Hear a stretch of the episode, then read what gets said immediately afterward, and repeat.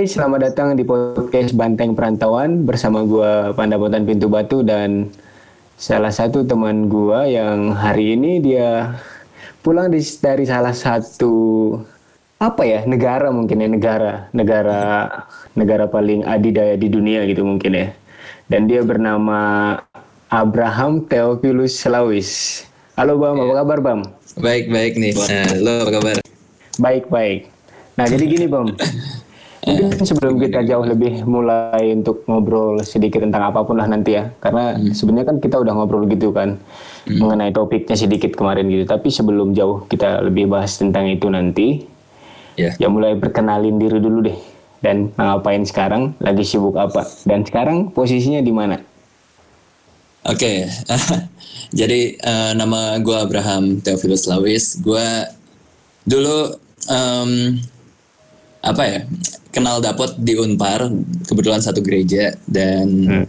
ya sekarang sibuknya lagi ngerjain karena lagi di Indo lagi develop cafe gue di Bogor ada coffee shop terus kayak mungkin bantuin keluarga dikit sama um, sama kuliah online gitu sih karena gue sekarang enroll untuk sekolah di USA sekolah Alkitab gitu. Oke. Okay. Sekolah di mana tadi? Sekolah di apa?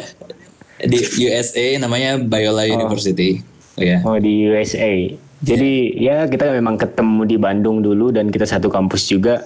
Uh-huh. Dan ya sekarang kita memang dia di Bogor, gue di Jakarta gitu dan oke okay, bang, gini nih. Yep. Sebenarnya kan lu sekolah di Biola ya, Biola. Apa bacanya? Biola. Biola, Biola. Biola, Biola, Biola. Uh, gimana? Biola. Biola. Yeah. Nah, lu ngambil ngambil apa di sana? Kan yang gua tahu nih, lu S1 itu ngambil teknik sipil di Unpar. Kemudian yeah, pindah ke Amerika ngambil ngambil apa? Ya, ngeliat-lihat cewek di sana. Iya semoga mungkin kalau Tuhan berkehendak gue dapat jodoh tapi belum sampai sekarang. Iya jadi uh, kebetulan ada kesempatan untuk gue um, belajar Alkitab karena di sini regardless siapa aja yang dengar, gue pengen ada kesempatan untuk forming belief gue gitu loh untuk kayak lebih kuat jadi apa yang gue percaya karena um, ya menurut gue, menurut gue itu kayak yang diberikan gue pengen ambil aja sih untuk okay. ngedalamin Alkitab theological stuff gitu. Tapi gini loh, maksudnya kan ini teknik sipil, uh. ya mending jadi kontraktor enggak sih? Kalau sepengetahuan gue kontraktor-kontraktor apalagi gue di Jakarta nih, bangun bangunan gede gitu kan, tinggi, tower dan lain-lain segala halnya. Hmm. Duitnya banyak banget bro. dan ini malah jadi sekolah Alkitab gitu. Kenapa? Kenapa bisa sekolah itu gitu? Kan yeah. aneh ya, maksudnya kan kalau kita lihat ya banyak juga sih pendeta yang kaya, gue akuin juga gitu. Tapi kan agak agak gimana gitu kayak better gak sih S2 kalau nggak kerja di kontraktor lagi nggak sih? Ya mungkin um, betul sih maksudnya kalau in terms of capital atau kayak financial gitu mungkin kayak orang mikirnya ngapain gitu kan. Hmm. Dan sebenarnya kan kalau kita bilang kita kalau Alkitab untuk ke depannya dapat duit banyak karena mungkin tanda kutip gereja merupakan bisnis yang menguntungkan kalau bagus. tapi uh, tapi ya menurut gua um, hmm. apa benefitnya tuh bukan bukan dari sekedar ini siapa keuangan gitu tapi hmm. karena um, gue sendiri pengen ngedesain diri gue untuk menjadi seorang yang firm gitu loh waktu gue ngomongin okay. kepercayaan gue gitu dan gue pengen bantu orang untuk mengerti kepercayaannya jadi ya itu sih karena desain diri sendiri dan gue yakin ini yang gue pilih gitu loh ya yeah. hmm. oke okay. ya maksudnya penjelasannya ya memang ada dasar gitu tapi uh. Ngapain harus jauh-jauh ke USA cuy? Belum biaya hidup belum ini itu. Jauh ongkos saja nggak tahu gue mungkin 20 juta kali ke sana gitu kan. Di Indonesia mungkin di negara, di negara sebelah juga banyak kan tapi kenapa harus USA gitu? Apa karena ya mungkin di sana yang top top pendetanya gitu? Nggak tahu gitu. Uh, sebenarnya kan ada kesempatan dan apa hmm. apa orang tua mendukung gitu. Hmm. dan apa waktu itu juga pengennya kalau emang apa gue harus invest waktu gue pengen di sekolah yang terbaik. Kebetulan um, yang gue pilih emang sekolah-sekolah ini menurut gue ngedis punya desain untuk studennya cocok sama desain apa yang gue mau waktu gue invest di sekolah Alkitab. Dan jadi gue juga pengen apa lancar fluent sama bahasa Inggris. Terus gue suka Amerika hmm. karena karena mereka punya apa ya negaranya sangat free thinkers terus kayak mereka ngedepanin free speech gitu-gitu jadi hmm. punya banyak ideologi yang masuk, orang-orangnya juga vibrant hmm. banget. Nah, gue pengen lihat kalau kebenaran tuh stand di sana tuh kayak gimana sih. Dan gue sebagai orang yang belajar tuh pengen kena itunya. Terus kayak gue pengen lihat apa sih house Christians feels like dan doktrin tuh gimana gitu loh di sana gitu loh. Ya gitu okay, sih. Okay. Itu kenapa Amerika. Ya. Hmm Ya mungkin ya yang gue tahu juga Amerika ya kita tahu lah orang-orangnya kan kayak berani menyuarakan banyak hal dan mm-hmm. li, liberal juga sih maksudnya terlalu yeah. bebas juga nggak sih gitu. Yeah, Mereka lebih kayak kalau emang A ya udah A kalau B ya udah B gitu nggak setengah-setengah juga gitu kan. Iya yeah, betul. Dan oke okay lah sekarang kita udah ngomongin sekolah tadi terus kayak apa ya maksudnya sekolah pendeta gue masih ya gak habis pikir gitu kan karena ya mungkin udah ada tujuannya bla bla gitu tapi untuk jangka panjang. Mm-hmm. Iya, maksudnya mungkin ada orang-orang yang kayak kita mungkin kayak ya lu aja deh contohnya udah sekolah teknik mm-hmm. sipil, tiba-tiba jadi lari jadi mm-hmm. pendeta mungkin kayak gitu. Mm-hmm. Ya gue takutnya suatu hari mungkin kayak lu udah sekolah pendeta, tiba-tiba jadi apa lagi gitu. Bisa okay. aja kan, tapi rencana ke depannya emang kayak gitu tah atau gimana? Um, Sebenarnya uh, iya balik lagi kalau gimana ya? Dulu emang Ya basicnya gini sih, apa waktu gue milih sekolah pendeta sebenarnya waktu gue dari dulu tuh gue emang pengen banget jadi punya teknik sipil, gue pengen hmm. banget jadi apa konglomerat kan nama belakang gue Lawis, gue pengen yeah. punya gue pengen punya hotel kayak Hilton tapi Lawis gitu loh, di mana hotel gue okay. bintang lima di mana-mana gue pengen banget itu kayak kalau tanya teman dekat gue dari SMP deh dulu sumpah itu cita-cita gue gue pengen bangun hotel mewah gue suka interior gue suka luxury gitu okay, yeah. okay. tapi all, all of a sudden kayak pas gue beres UN itu di mana hmm. waktunya uh, kayak titik pertama gue ngerasa eh Yesus tuh real ya bukan sekedar kayak kepercayaan doang itu buat gue ya buat gue pribadi hmm. nah itu di mana gue pengen ngedalemin gitu loh apa yang apa apa itu kebenaran apa itu siapa sih dia yang ditulis di buku ini hmm. nah gue bilang ke bokap gue nah itu kan udah kelas tiga SMA jadi kayak cukup telat ya hmm. gue bilang gue pengen yeah. sekolah kita terus kayak papa gue bilang uh, kan konotasi kalau mau sekolah kita mau jadi pendeta gitu kan sebenarnya emang dari dulu tuh gue nggak pernah ngarahin diri gue jadi pendeta gitu karena gue ngerasa hmm gue kurang care gitu kurang follow up follow up orang jadi yeah. Iya, iya. uh, apa gue cuma pengen ngedalemin aja itu kayak buat pribadi sih nah terus uh, bapak gue bilang kalau emang bam dipanggil buat sekolah kita pasti ntar makin hmm. kuat kan gitu loh terus kayak uh, balik aja ke planning awal mau teknik sipil karena gue dulu gue suka banget ngitung pot gue suka banget hmm. kayak fisika gue suka banget karena menurut gue gue ahli lah di situ kayak gue seneng banget ngajarin teman-teman gue tentang hal uh, fisika gitu-gitu. Hmm. Jadi uh, menurut gue kayak bukan not a big, big challenge deh untuk kayak masuk teknik sipil karena hmm. emang gue suka dan hmm, kayak yeah. ya udah gue masuk aja dulu terus gue ya waktu itu um, apa yang ngejustify gue mikirnya kayak ini pasti dal dalam planning Tuhan lah lagian gue ketangkepnya cukup mepet gitu loh ya gak sih jadi hmm. kalau emang ntar gue mau sekolah Alkitab desire gue makin gede hmm. mungkin itu emang bener dan ternyata emang oh. ya, dan gue ada kesempatan ya udah gue sikat gitu loh Oke oke oke. Iya iya. Tapi tapi tapi gini kan, maksudnya dari teknik sipil mungkin bokap lu juga mungkin sama lah backgroundnya gitu. Tapi kan hmm. pasti ada lah, maksudnya sedikit apa sih bukan tantangan sih tapi rintangan kali ya. Ada oh. rintangan dan ya lu lu mungkin boleh ceritain sedikit gitu. Apa yang mendasari orang tua lu sehingga mereka mengizinkan lu sekolah itu gitu? Apa karena lu terlalu ngotot? Ya udahlah capek gue juga ngeliat anak ini gitu kan. Nah, akhirnya ya udahlah terserah lu aja gitu kan.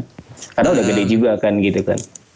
um, iya mungkin uh, kalau merepresentasikan suara orang tua gue gue nggak enak kali ya kalau menyuarakan. Tapi yang gue tahu um, emang ada momen di mana orang tua gue tuh struggling gitu loh untuk kayak ngebiarin anaknya apakah mau jadi menjadikan mereka dia apa hmm. ngebiarin dia sekolah pendeta uh, sekali lagi bukan sekolah pendeta menja, apa membiarkan dia sekolah Alkitab karena hmm. uh, investasinya nggak murah gitu kan dan kayak iya, iya. Uh, di satu sisi bukan cuma masalah finansial tapi masalah waktu juga gitu gimana gue mulai hmm. karir karirnya terus uh, kebetulan bokap gue juga banyak itu apa dia mulai usaha dari nol dulu juga pas dia benar-benar pekerja keras dan kayak hmm. gue ngelihatnya apa dia ada waktu susah yang namanya orang tua kayak dia dia bekerja keras kayak dia berusaha ngasih legacy buat anaknya biar anaknya nggak atau cucunya nggak nggak nggak ngerasain kesusahan itu gitu loh bisa ngembangin hmm. diri nah dia beberapa kali juga pelayanan masuk ke gereja-gereja di desa gitu dia ngeliat banyak nggak pendeta pendeta mungkin agak kesusahan hidupnya dan dia oh. cukup struggle hmm. untuk mikirin gua seperti itu gitu loh jadi hmm. uh, berdasarkan pengertian ini bisa ditarik kan kayak sebenarnya membiarkan gue sekolah Alkitab itu merupakan penyaliban diri juga tapi ada waktunya yeah, yeah, yeah. di mana di mana dia uh, bapak gue dan nyokap gue ngerelain diri karena mereka mikir kita keluarga kita udah di bawah naik sampai segininya itu karena hmm, Tuhan. Yeah, yeah. At some at some point kenapa nggak membiarkan atau kenapa nggak ngasih yang terbaik juga ke Tuhan yang mungkin anaknya mau sekolah Alkitab gitu loh. Dia mereka mikirnya gitu. Jadi hmm. mereka mereka rela untuk gue pergi dan mereka ngomongin itu ke gue dan mereka fully support apa yang gue lakuin. Jadi senang sih. Ya gitu. Oke oke oke. Ya tapi pasti ada perjuangannya juga lah ya gitu. Yeah, mungkin nggak yeah. langsung kayak langsung diizinin gitu. Yeah. Nah oke okay lah, kalau misalkan Amerika nih tadi udah lu udah lu pilih ke sana gitu. Tapi sebelumnya ada nggak sih sekolah lain selain itu gitu? Gila uh, sih eh. Amerika tuh mahal banget bro. uh, Sebenarnya gue cuma kayak ngelis down tiga sekolah sih waktu itu. Hmm. Cuma di Amerika dua, sama di Australia satu, which is kayak Hillsong College gitu. Ya, okay. ya apa? Cuma waktu itu apa cuma coba bener-bener gue coba redesign diri apa yang gue mau hmm. apa apa yang kayak gue pengen tuju dari sekolah ini karena emang gue basicnya gue apa dalam kepercayaan gue gue banyak questioning gitu loh gue nggak bisa hmm.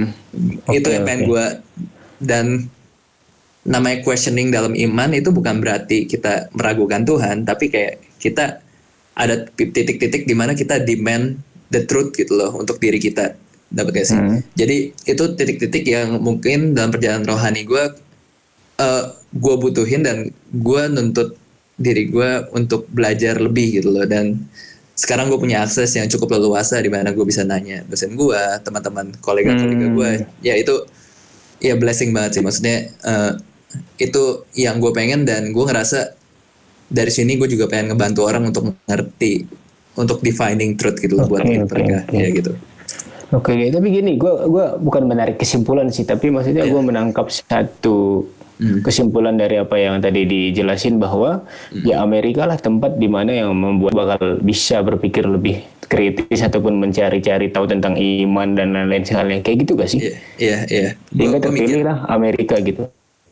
Iya, gue mikirnya Amerika karena ya kalau coba hidup di sana dan kalau nggak kita di Indonesia yang kita ngelihat kompleksitas hmm. yang terjadi di sana yeah. um, orang mikir kekristenan mungkin udah jatuh dari Amerika atau apa? Enggak tapi gue mikirnya mereka punya peperangan yang lain gitu loh. Dan kayak apa itu kenapa banyak pemikir-pemikir yang istimewa keluar dari Amerika? Karena mereka benar-benar struggling gitu loh dalam iman mereka dihantam oleh ideologi-ideologi yang baru ideologi-ideologi yang benar-benar apa ya gue ngerasa ngerusak moralitas gitu dalam arti. Jadi Iya, iya. eh, itu yang gue lihat peperangannya tuh menarik karena gue juga kadang suka berperang itu loh dalam hati gue dalam pikiran gue oke. gitu ya gitu sih Oke mungkin lu bilang kayak suka berperang gitu, tapi kan kalau gua ngelihatnya mungkin bukan ngelihat sih, tapi bisa dua kejadian gitu loh. Mungkin kayak antara lu makin bisa berpikir kritis atau mungkin si kuat berperang, atau enggak makin hancur juga nggak sih? Karena ini negara bener-bener gila juga sih gitu. iya Iya nggak sih? iya jadi iya itu itu itu big consequence ya dan kayak Hmm. sejujurnya emang gue taruh di sekolah yang gue tahu ini benar-benar biblical integrated gitu jadi benar-benar apa centerednya Bi- Bible apa-apa diuji sama Bible bahkan pengajarannya Bible gitu jadi apa itu yang gue mau apa uji gitu loh dan gue Oh. gue juga udah mikir at some point di- dari awal karena kalau kita ngelakuin sesuatu buat keputusan sebenarnya kita nggak boleh mikir senang-senangnya apa yang kita dapat kan? Tapi kita harus Oke, mikir konse- konsekuensinya apa yang kita dapat. Let's say kita mau jadi profesional ya konsekuensinya kita harus mulai dari bawah. Kita nggak bisa mulai langsung dari Hmm. atas. Ya minimal jadi MT gitu kan? Nah maksudnya Oke oke. maksudnya itu konsekuensi yang gue pilih adalah oke kalau gue ntar nggak jadi Kristen lagi karena ideologi yang gue pilih di sana gue terima karena gue emang udah naruh diri di sana gue mau Hmm. Uji kebenaran segitunya gitu loh itu yang Oke, sengaja gila, emang gue beli Iya gitu sih Wow. beresiko ya, sangat Iya, beresiko. justru kita harus mikir resikonya kalau enggak maunya senang-senang doang dong ntar Iya sih. nggak sih? Tapi gini bang, maksudnya kan kita, lu cerita tadi kayak gitu kan, Mhm. dan lu memang mendalami hal-hal kayak gitu-gitu, ya hal yang kayak kepercayaan dan lain-lain hal gitu. Tapi kan pasti ada prosesnya gitu, ada pembelajarannya gitu, dan Hmm. ya apa yang membuat lu, ya mungkin lu udah percaya sama iman lu gitu, tapi gimana seseorang itu bisa mengerti bahwa dia harus ke situ gitu, ke A gitu. oh ke Kayak- kayak lu- kayak dalam lu gini kepercayaan tertentu. Ya jangan dalam kepercayaan juga mungkin mungkin oke lah dalam kepercayaan gitu. Tapi dalam hal tertentu misalkan kayak gue lah gue mau jadi lawyer gitu kan. Eh, kenapa gue jadi lawyer kan Oke. perlu gue tahu gitu terus nanti ke depannya gue harus ngapain gitu karena ngelihat dari lu juga kan ya tadi kita balik lagi ke awal latar belakang di mana lu bilang dari teknik sipil tiba-tiba pindah ke hmm. sekolah Alkitab dan ya pasti ada basicnya gitu loh. Kenapa lu sampai berani ngambil keputusan itu gitu? Dan kita terapkan dalam kehidupan sehari-hari kan banyak juga orang kayak mungkin gua ngambil A, tapi ketika ditanya kenapa A, nggak ngerti gitu loh. Maksudnya gimana sih kita itu bisa ngerti itu dan mungkin dari pengalaman lu gitu. Oke, kalau menurut gua untuk ngambil, jadi kita harus ngerti apa pun yang kita pilih itu punya konsekuensi. Oke, Mhm. sebenarnya apa? Orang sering mikir, oke kita harus ngejar uh, passion kita atau apa gitu. Tapi gue mikirnya em, kadang orang naruh passion di hal yang keliru gitu. Karena ini yang gue percaya ya, manusia tuh manusia tuh passion tuh kayak bensin, ya gak sih? Jadi Hmm. waktu kita passionate sama sesuatu, em, kita tuh punya bensin gitu untuk ngerjain itu dan untuk jadi master Oke, sama oke. itu. Nah sering kali manusia tuh naro bensin di hal-hal yang bukan bensin. Eh mereka mikir itu tuh sebuah bensin buat diri mereka, padahal bukan. Hmm. Karena itu tuh bukan fungsi, bukan ya bukan bensin lah buat kehidupan mereka. Let's say gini, ada yang bilang gue passionate di musik. Hmm. Nah, menurut gua, em, oke, passion di musik berarti kita nganggap itu udah kayak hobi gitu kita ngerjain musik. Nah, Hmm. menurut gua em, itu bukan salah, tapi itu bukan bensin yang tepat untuk ngemotorin kita gitu loh. Dapat gak sih? Hmm. Karena kita tuh didesain kalau menurut gua yang apa apa yang gue pelajari dari eh, kepercayaan gue juga, Hmm. kita tuh di- didesain untuk orang lain, untuk sesama kita. Jadi Gimana gimana Eh, kita didesain untuk orang kita- lain. Iya kita didesain untuk Oke. orang lain untuk sama kita. Oke. Itu kenapa? Itu kenapa? Kalau gua filosofi ya, itu kenapa? em, jadi gini loh, Pot. Ada yang namanya Hmm. scientific, ada ada yang namanya scientific truth, sama religious truth gitu loh. Hmm. Nah scientific truth tuh itu ngejelasin kita kayak kita tuh seperti apa? Apa sih kita? Apa sih isi hormon otak otak kita? Gitu gitu segala macam. Nah jadi jelasin kita tuh apa. Tapi religious truth tuh lebih dalam daripada itu itu ngejelasin kayak bagaimana kita harus bertindak atau memilih dalam kehidupan. Hmm. bener kan? Jadi kenapa kayak kenapa Iron Man tuh disukain semua orang? Hmm. itu itu merupakan kayak fascinating gitu loh atau kenapa hmm. mungkin orang nggak suka Iron Man gitu ya atau nggak suka sikapnya tapi kenapa apa yang dia pilih dalam Endgame itu menginspirasi semua orang yang nonton itu okay. karena dalam hati manusia dalam di setiap kultur di setiap budaya orang yang berkorban untuk orang lain orang yang ngambil tanggung jawab untuk kebaikan orang lain itu selalu men, apa ya menjadi superhero gitu loh menjadi pahlawan Makanya hmm. kita punya pahlawan untuk kemerdekaan Indonesia, orang-orang yang mati untuk kemerdekaan Indonesia gitu kan.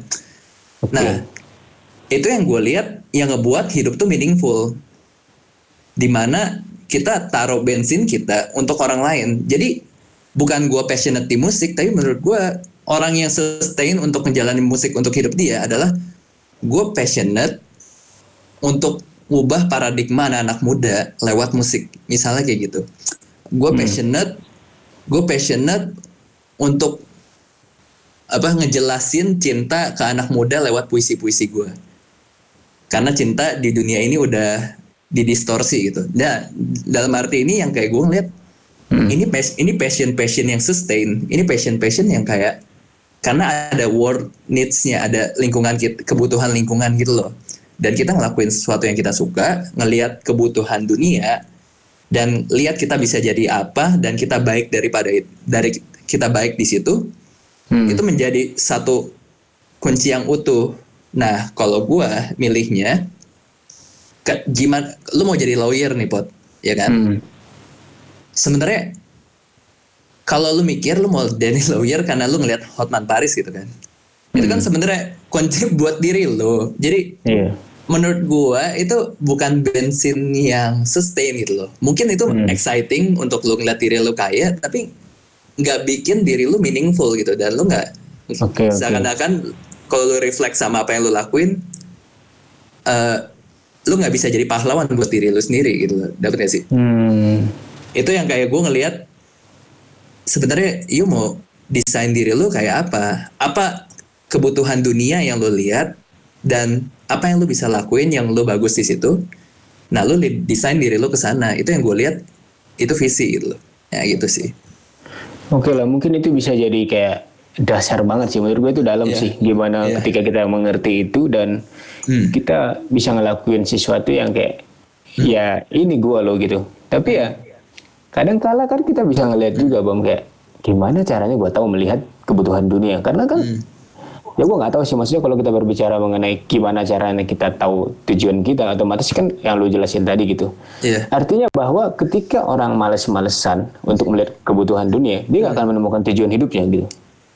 Menurut gue ya menurut gue ya okay. karena karena menurut gue tujuan hidup paling sustain itu apa itu dasarnya adalah dari kebutuhan yang kita lihat itu dunia yang kita lihat dan kita pay attention ke dunia hmm. sesuatu yang keliru yang buat kita gatel gitu entah itu politik entah itu hukum entah itu okay. uh, eh, doktrin atau apa ya kita gatel sama itu atau behavior atau psychological needs ya kayak hmm. kita ngambil maksimum tanggung jawab yang kita bisa pegang dalam hidup kita dan kita berkorban menyangkal diri kita untuk kebaikan orang lain itu menurut gue itu arti superhero okay, itu seperti itu dan kayak kalau kita terlalu egois gak mikirin masalah orang lain kemungkinan besar hidupnya kayak ngikutin arus kemungkinan besar gak ada arti hmm, itu loh iya, iya, iya. iya. dan gue melihatnya juga jadi kayak ketika orang bilang kayak dia passionate di salah satu mungkin olahraga gitu mm-hmm. ketika dia ngelakuin itu tapi dia nggak tahu tujuannya akhirnya menurut gue dia cuma akan ngelakuin itu mungkin ya dua tiga kali udah gitu pergi lagi gitu dan akhirnya yeah. banyak orang nggak konsisten gitu juga nggak sih iya yeah, iya yeah. oke okay, oke okay, oke okay. dan gini deh kalau misalkan udah lu jelasin tadi gimana caranya orang bisa, bisa tahu tujuannya hal apa yang paling hmm. berpengaruh supaya orang itu tahu tentang tujuan hidupnya? Kalau misalkan kita cuman mungkin mereka pernah mendengarkan gitu kan tentang misalkan podcast ini pun bisa nanti didengarin orang gitu. Tapi yeah. maksud gua apa yang membuat kita sehingga kita tahu tujuan kita gitu loh? Maksudnya uh, mungkin lingkungan atau apa kayak gitu atau gua harus butuh yeah. mentor kayak atau apa kayak gitu. Oh, gua nggak tahu yang, mungkin dari pengalaman lu gitu. Apa yang ngebuat kita tetap pada tujuan kita atau apa yang ngebuat kita makin kokoh pada tujuan kita maksud lu? Ya mungkin yang pertama kayak untuk tahu tujuan kan tadi udah lu jelasin gitu kan. Iya iya. Tapi iya. tapi gimana caranya kita tahu tujuan itu loh kayak mungkin apa gua mm -hmm. harus di mentorin okay. atau gimana kayak gitu atau gua harus tinggal di satu lingkungan komunitas A sehingga mungkin gua mengerti atau gua harus ikut yang apa sih kalau sekarang zaman zaman sekarang tuh kayak bukan webinar sih tapi kayak motivasi motivasi gitu loh. Mungkin ikutan coaching, itu. gitu lah ya. Iya. Kan sekarang banyak okay. kan. Itu masih sebenarnya yang gimana gimana? Sebenarnya um, menurut gua buat ini hmm. skill skill yang paling dibutuhin setiap manusia untuk mereka bisa unik hmm. itu self awareness oke okay? hmm. nah self awareness itu di mana kita nyadar diri kita mungkin seberapa buruk diri kita seberapa baik diri okay. kita dalam satu hal. Oke. Okay. Nah, self aware caranya banyak banget. Berapa hmm. hal yang gue bisa sebutin itu journaling. Karena uh, waktu kita nulis kayak seharian kita atau, atau apa yang kita pikir itu kita ngelihat diri kita secara objektif. Jadi kita bisa ngelihat seberapa seberapa eh kok seberapa tolol nih diri kita gitu. Oke oke. Seberapa seberapa bijak gitu loh apa wow uh. kan kan kita ngeliat diri kita tuh kayak di sisi orang ketiga secara objektif itu ngebuat self awareness kenapa journaling itu penting itu paling murah hmm. menurut gue oke okay. yang kedua mungkin ada kalau beberapa orang yang punya privilege dan mungkin punya uang itu datang ke apa konsultasi sama ahli gitu loh hmm. karena setahu gue psikolog yang bagus itu psikolog yang bagus itu tuh nggak berusaha ngasih pemikiran dia ke orang itu tapi okay. psikolog yang bagus berusaha menanya jawaban supaya orang itu mendapatkan jawaban untuk masalah dia sendiri. Hmm. Jadi jadi itu yang kedua. Banyak sih terus baca buku, nge-reflect, meditasi. Nah, waktu kita aware gitu loh sama diri kita, kita tahu titik kita di mana. Ya hmm. kan? Jadi istilahnya kita di Bogor nih. Okay. Ya kan? Kita mau ke Bandung. Nah, gimana caranya kita mau ke Bandung kalau kita nggak tahu titik kita di Bogor? ya nggak sih?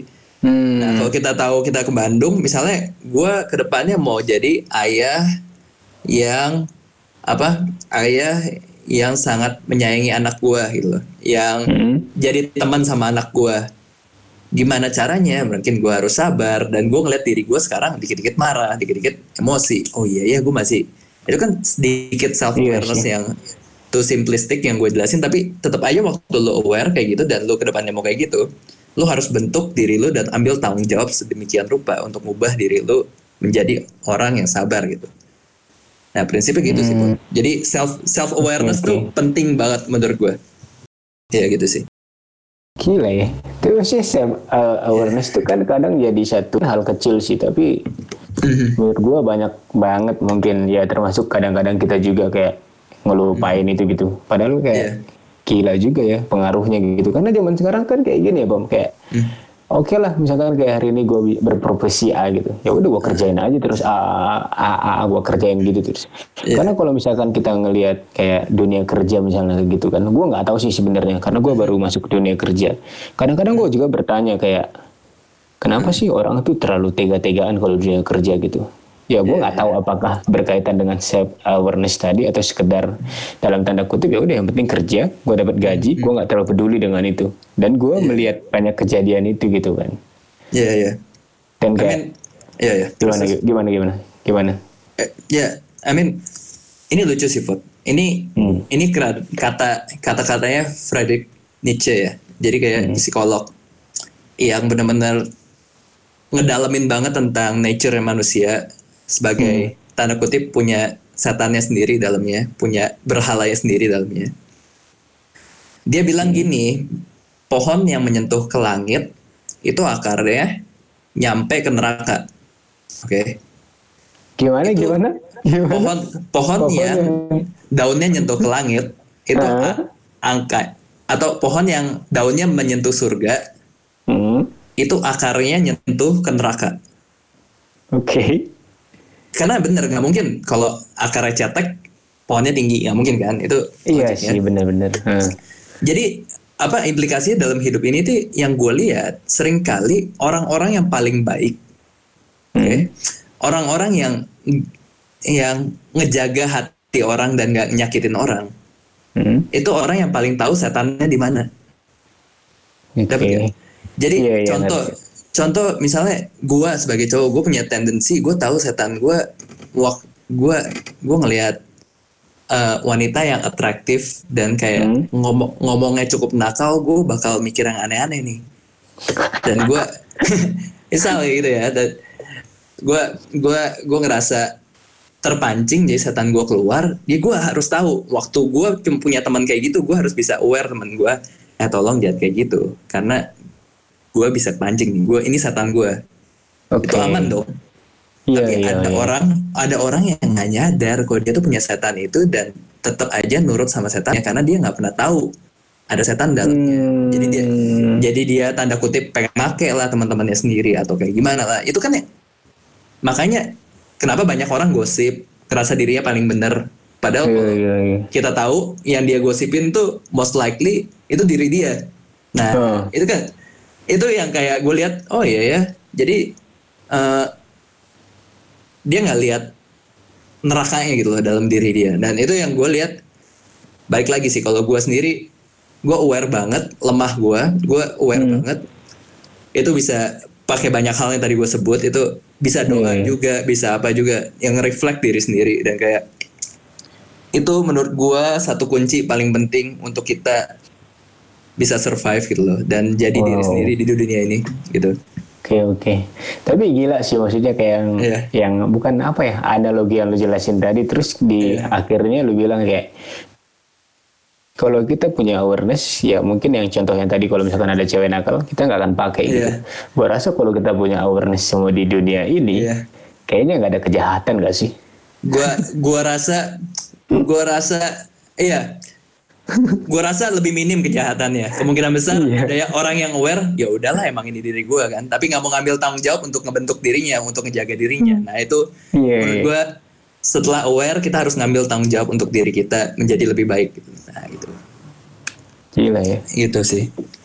Oke oke oke. Terus kita mau ngomongin apa lagi nih? Wah, menarik sih pot. gue suka banget topiknya. Eh, itu jadi pembahasan yang gue anggap karena terlalu banyak Hmm. eh, distraksi gitu loh di dunia ini. Jadi gue ngerasa orang tuh malah aware sama hidup orang lain, tapi self awarenessnya minim banget dan dia nggak sadar gitu mungkin seberapa buruknya atau seberapa bagusnya seberapa potensialnya diri dia begitu Oke oke. Tapi gue juga kadang-kadang suka bertanya-tanya sih kayak ya misalnya kan contohnya kayak gini sih kayak ya karena kan tadi kita udah ngomongin tentang kenapa gue harus tahu tujuan sih bla bla segala halnya kayak Iya. mengenai awareness juga tadi gitu. Yep. Tapi menurut lu kayak kita ngomongin ini deh ngomongin kayak bener ah, gue nggak tahu ya bener salah gitu kan karena setiap orang punya pandangan nih Hmm. dan kadang mungkin kalau kita tarik lagi kayak ke budaya gitu kan ke budaya-budaya kita mungkin sebagian nenek moyang kita memang ya bagi mereka benar ketika ya melihara hantu mungkin kayak gitu kan.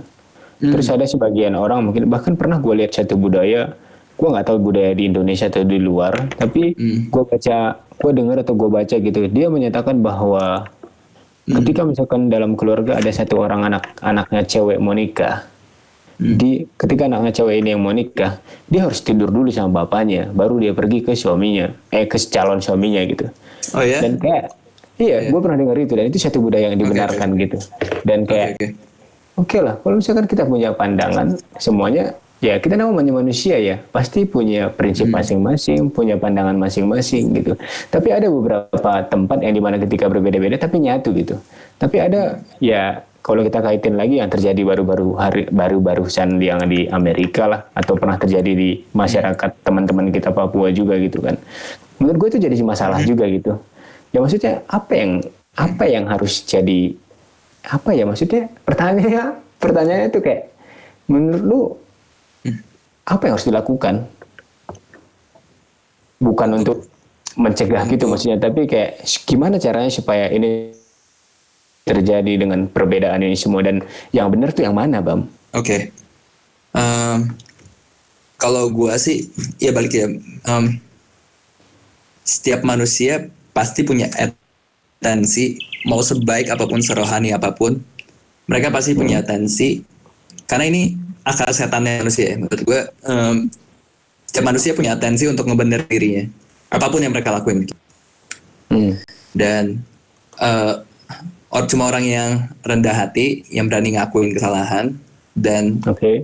mau ya tapi balik lagi kalau yang malah culture gitu-gitu kenapa di satu culture kok ada yang kayak budaya yang kita nggak bakal secara moralitas kita nggak bisa terima gitu kan hmm. ya dan value-nya kita bisa terima nah menurut gua um, itu kan ekstrim ya lo ngomongin tapi lebih dalam daripada itu kita tuh sering kali kayak gitu loh pot hmm. uh, contoh let's say apa apa ya liturgi yang di gereja gitu kan ya oke okay. yang kayak kena ya ini menarik sih maksudnya kenapa kenapa yeah. kita ngelakuin apa yang kita lakuin gitu hmm. kenapa kenapa kalau kita di gereja kita dulu kayak kenapa ritmenya selalu kayak gitu kenapa kita harus doa dan kayak itu tuh apa um, apa apakah alasan kita melakukan itu semua hmm.